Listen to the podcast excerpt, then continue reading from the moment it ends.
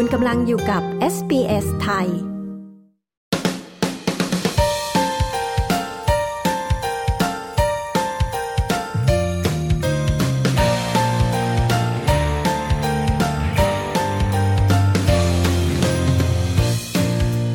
รื่องยอดฮิตอันดับ 4 ของปี 2023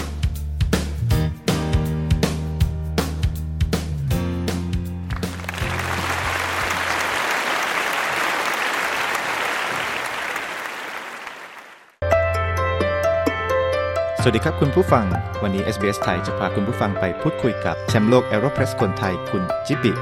กับเส้นทางกว่าจะมาเป็นเบอร์หนึ่งในวงการกาแฟนะครับแล้วก็ทั้งยังเป็นตัวแทนของ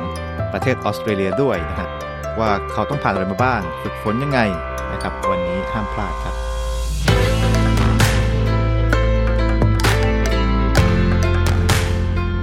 คุณผู้ฟังหลายคนอาจจะยังไม่ทราบว่า เรามีแชมป์โลกคนไทย ซึ่งเป็นตัวแทนของประเทศออสเตรเลียค่ะดิบบี้เนี่ยตอนนี้นะคะเป็น World Aeropress Champion คือตอนนี้เป็นคนล่าสุดแต่กำลังจะหมดแล้วกำลัง expire แล้วเพราะเขาจะมีแชมป์ใหม่ที่จะเกิดขึ้นในเดือนธันวาคือเป็นปี 2023 ของพี่ดิบบี้จะเป็นปี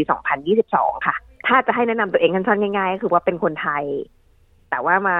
อยู่ออสเตรเลียนะคะ ประมาณ 10 กว่าปีแล้วประมาณ 15 ปีแล้วนะฮะแล้วก็เริ่มแข่งเมื่อประมาณ 10 ปีที่แล้ว ก็คือง่ายๆคือว่าอยู่ในสายงานของบาริสต้านี่แหละ แล้วก็เหมือนเป็นการเดินสายเนี่ยเป็นสายคนแข่งเป็นหลัก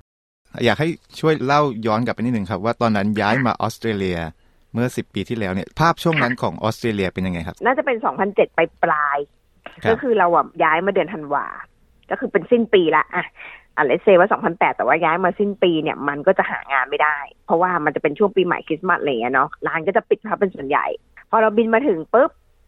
เราก็ยังไม่ได้เรียนโทเราก็ไปลงเรียน diploma ก่อน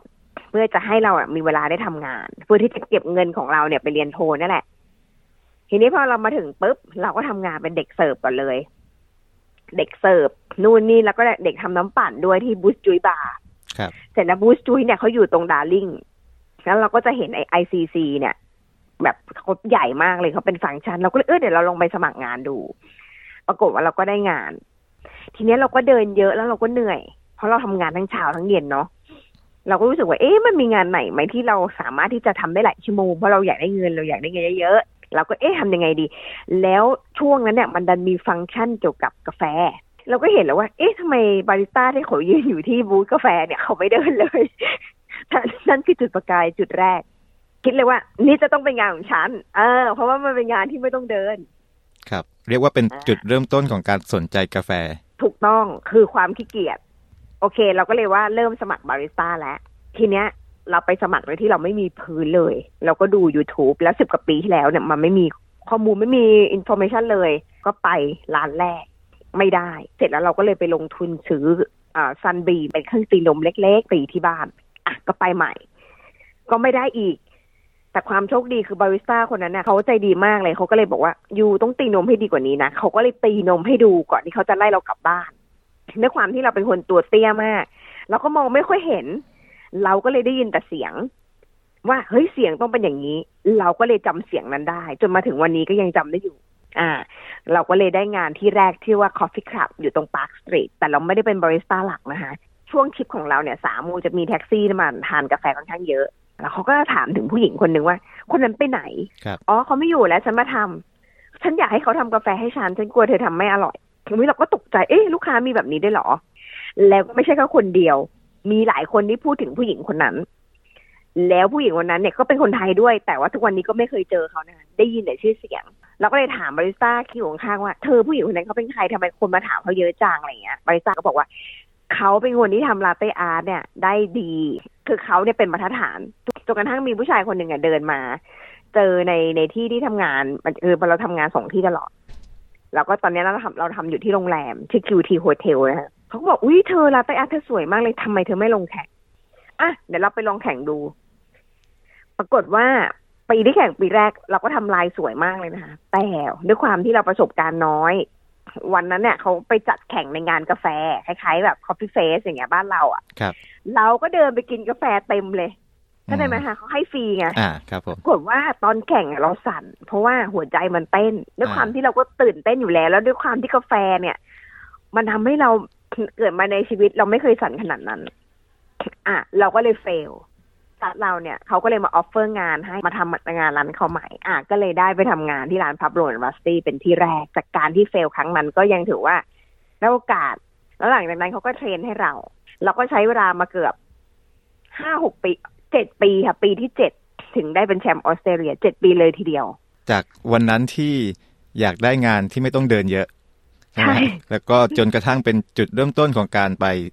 สู่การเข้าแข่งเข้าสู่ใช่วงการการแข่งขันจากการเห็นว่าเฮ้ย ลาเต้อาร์ตมีคนชวนมีคนชมว่ามันดีไปลงแข่งไหม แล้วจำรางวัลแรกได้ไหมฮะ ทีเนี้ยเรารู้เลยว่าเราเราสั่น ก็เลยแก้เกมด้วยกันว่าปีนั้นเนี่ย เราแข่งเดือนธันวาเหมือนกัน พออีกปีมาต้นปีปุ๊บเรารู้เลยว่าการสั่นมีปัญหา เราก็เลยไม่เคยกินกาแฟก่อนวันแข่งนั่นคือวิธีแก้ข้อที่หนึ่งข้อที่สองก็คือว่าจะทำยังไงให้ไม่สั่นเพราะว่าการสั่นตอนนั้นอะ มันเข้ามาอยู่มันเหมือนแบบเหมือนสอนที่ฝังเข้าไปในหัวใจไปละเป็นยาพิษ มันฝังอยู่อย่างนั้นนานมาก มันไม่ออก ก็เลยเอ๊ะจะทำยังไงดี คือกลายเป็นความกลัวว่าอย่างนั้นดีกว่า ก็เลยลงแข่งทุกรายการ ปีนั้นปีเดียวก็เลยได้มาทั้งหมดสิบห้ารายการโอ้ปีนั้นนี่คือสิบห้าก็คือใครก็ตามที่มีสมักดาวจะได้ลงหมด แล้วก็ดันได้แชมป์หมด ทั้งทั้งที่สั่นนะคะ อืมครับหมายถึงว่าความสั่นนั้นก็ยังอยู่มันก็ยังอยู่กับเราแค่ทุกครั้งที่เราแข่งมันก็ลดลง สุดท้ายเนี่ยมันอยู่ที่หัวใจ ถ้าเรามั่นใจแล้วถ้าเราสามารถ คุมอยู่ ทุกอย่างก็จะเป็นของเราครับอ่าคือความมั่นใจเนี่ยมันมาจากตอนที่เราเราไปแข่งแอโรเพสค่ะ ต้องบอกก่อนเลยว่า คือคือแอโรเพสตอนที่ปีที่เราไปแข่งเนี่ย ปรากฏว่าแฟนเนี่ยไม่สามารถได้วีวีซ่าซ่าครับผม เราเลยต้องลุยเดี่ยว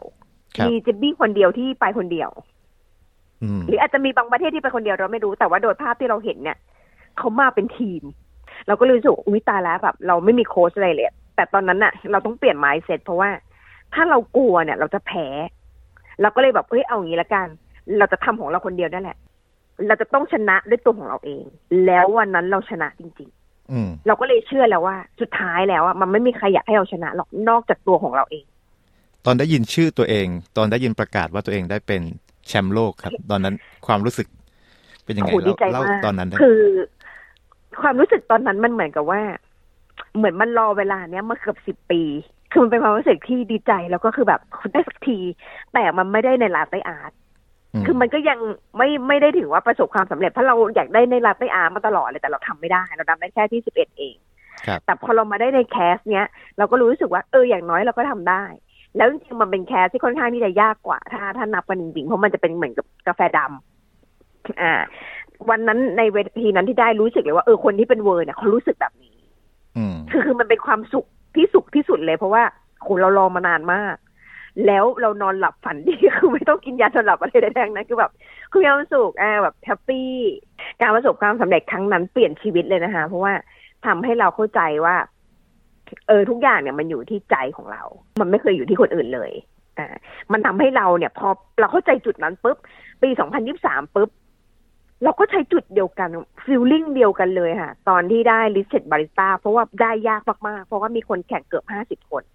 และการที่เราจะขึ้นมาเป็นที่หนึ่งเราผ่านเข้ามาหลาย ๆ รอบแล้วลิสเ e ตบาริสต้าเนี่ยไม่ได้ใช้แค่ skill เดียว ใช้ทั้ง latte art ใช้ทั้งบาริสต้าแล้วก็ cup taster ก็คือคุณต้องแข่งทั้งหมดสามรายการที่เป็นรายการ world เอามารวมกันเหลือแค่รายการเดียวครับก็คือเนี่ยค่ะที่จะเล่าให้ฟังคือ ทุกอย่างอยู่ที่คุณเชื่อ ถ้าเราเชื่อในตัวเอง คุณจะทำได้ คุณกำลังอยู่กับ SBS ไทย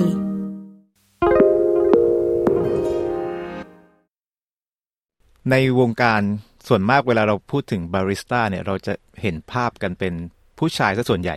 ใช่ไหมฮะในในวงการใช่ค่ะบาริสต้าทีนี้ในฐานะผู้หญิงคนหนึ่งซึ่งซึ่งลงแข่งขันตั้งแต่วันที่เรายังไม่รู้จัก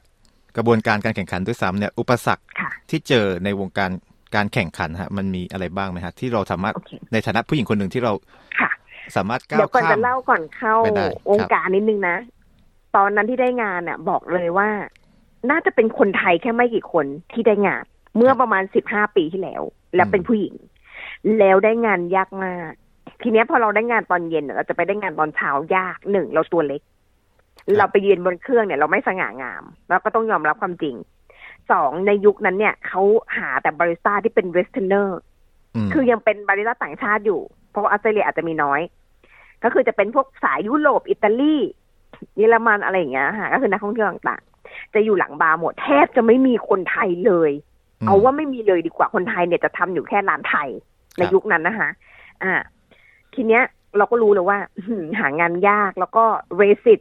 สุดๆขั้นสุดนะเหยียดสีผิวขั้นสุดเหมือนกัน แล้วก็สำเนียงไม่ได้อีกมอะเราก็เลยต้องสมัครเป็น second barista ก็คือเป็นคนทำช็อต ซึ่งอยู่ข้างๆ ไม่เป็นไร ไม่มีใครเห็นก็ไม่เป็นไร ทีนี้เราก็เลยรู้ตัวแล้วว่า อืม ภาษาเราก็ไม่ได้ สิ่งเดียวที่จะทำให้เราได้งานก็คือ skill ก็คือลาเต้อาร์ตนี่คือเหตุผลที่ลาเต้อาร์ตอย่างเดียวเลยที่ทำให้มีชีวิตถึงวันนี้บอกเลยเลย ถ้าไม่มีลาเต้อาร์ตจะไม่มีวันนี้ อะ ทีเนี้ยตอนแข่ง เป็นผู้หญิงยากมาก เพราะว่าเมื่อก่อนอะเขาไม่เคยให้ผู้หญิงชนะเลยอ๋อครับผมคือคือแทบไม่เห็นผู้หญิงชนะเลยดีกว่าค่ะน้อยมากจริง ๆ แล้วก็คือแบบว่า อันเนี้ยจะบีเรียกว่าเป็นรุ่นแรกรุ่นเบิกโบกขึ้นรุ่นแม่เลยดีกว่า ที่เป็นผู้หญิงชนะครับแล้วมันทำให้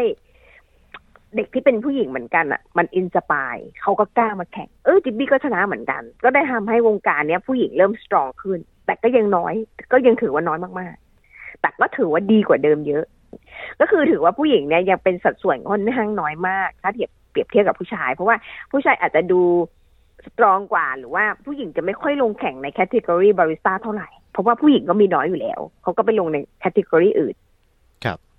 ทิ้งท้ายหน่อยครับ เพราะว่าตอนเนี้ยเราค่ะพอจะเห็นภาพเส้นทางค่ะของของคุณจิบบิแล้วว่ากว่าจะมาเป็น number one ในวงการกาแฟนะครับค่ะจากวันนั้นที่ตั้งใจมาเรียนดิปโ o มาค่ะ เพื่อจะสรุปไม่ได้เรียนต่อโทสรุปนะไม่ได้เรียนต่อโท แต่ว่าใช่ไม่ได้เรียนค่ะ ดันมาเจเลือกอใส่นี้เลยดันเลือกมาเลเจอยกาแฟแล้วก็ค่ะเข้าสู่วงการแข่งขันค่ะจากจูเนียร์มาก ๆ ไม่รู้ว่าแข่งกันยังไง จนวันนี้เป็นเป็นแชมป์แล้วก็ยังคงถืออีกหลาย ๆ แชมป์ในมือ และกำลังจะอืมพิชิตอีกหลาย ๆ แชมป์ต่อไปข้างหน้านะฮะค่ะอยากทิ้งท้ายอะไรให้กับน้อง ๆ คนไทยรุ่นใหม่ไหมฮะ ที่ตอนนี้เราก็จะเห็นว่าคนไทยส่วนมากก็ เด็กรุ่นใหม่ก็จะทยอย ถ้าใครมาออสเตรเลียก็บาริสต้าน่าจะอยากเป็นหเป็นนึ่งบาในริสต้าในอาเชีพที่เด็กไทยส่วนใหญ่สมัครกันนะอันนี้แนะนำเลยนะว่าน้องๆที่มาให้ลงแข่งเลยค่ะ โดยไม่ต้องรอให้ตัวเองเก่ง เพราะว่าคุณจะไม่มีวันเก่ง ถ้าครับคุณไม่ลงแข่งคือมันเหมือนว่าถ้าเราเอาตัวเราเข้าไปอยู่ในคนที่เก่งหมด แล้วเราเป็นคนที่โง่ที่สุดในนั้น ก็ยังคงไม่เป็นไรแต่คุณจะเก่งของคุณขึ้นมาเอง เราจะรู้แล้วว่า อุ้ยเราแบบนี้แล้วเราต้องไปฝึกแค่ไหน แต่ถ้าเราไม่เคยลองเอาตัวเองเข้าไปอยู่คนที่จะเบสเลยเนี่ย เราจะไม่รู้เลยว่าเราอยู่ระดับไหนอืม แล้วเมื่อเรารู้แล้วว่าเราเราอยู่ระดับไหน เราจะรู้เลยว่า อะไรที่เราขาด และอะไรที่เราต้องแก้ไข ความรู้หรือเปล่า ไม่มีลองหาเพื่อน ไม่มีเอาตัวเองเข้าไปอยู่คนที่เก่ง เพราะว่าเหมือนเหมือนพลังงานอะ มันก็จะอยู่ด้วยกัน เพราะฉะนั้นถ้าเราไปอยู่คนเก่งเนี่ย เราจะไปจับพลังงานเขาได้เอง เราก็จะเก่งไปตามกับเขามันเป็นเหมือนแมกเนตจริง ๆ นะคะเพราะว่าพอเขาซ้อมแบบนี้เราจะรู้เลยว่าเฮ้ยทำไมเขาถึงตอบถูกทำไมเราถึงทำไม่ได้ อ่าเขาซ้อมยังไงเขามีวิธีคิดยังไง เนี่ยค่ะคือสิ่งที่เราจะต้องเอาตัวเราเข้าไปให้ได้ ครับ แล้วอย่ากกลัวแพ้ การแพ้คือพรที่ประเสริฐที่สุด ครั้งแรกที่พี่แพ้ทำให้พี่มีวันนี้ทำให้พี่ยอมสู้ที่จะลงแข่งใหม่ เพื่อที่จะต้องแก้ไข เพราะมันเหมือนพิษที่แบบถอนไม่ได้แล้ว แล้วเราจะถอนมันยังไง ก็คือ เราต้องแพ้ไปเรื่อยๆจนกระทั่งเราต้องเป็นผู้ชนะวันหนึ่งนะคะครับคืออย่ากกลัวแพ้ เพราะทุกคนจะกลัวอายอุ้ยไม่แข่งหรอกอายอุ้ยไม่แข่งหรอกเดี๋ยวเขาหาว่าฉันโง่ ไม่เป็นไรค่ะ วันหนึ่งคุณจะเป็นคนที่ฉลาดที่สุดเองครับค่ะผมโอเคครับ ขอบคุณคุณจิบบิมากนะครับส่วนนี้ที่มาแชร์ค่ะเรื่องราวให้เราฟังนะครับ แล้วก็ค่ะสามารถติดตามคุณจิบบิได้ทาง IG ในอินเป็นสหตาลักแกรมครับผม ใช่ครับอินสตาแกรมเฟซบุ๊กแล้วก็ใครที่แบบว่า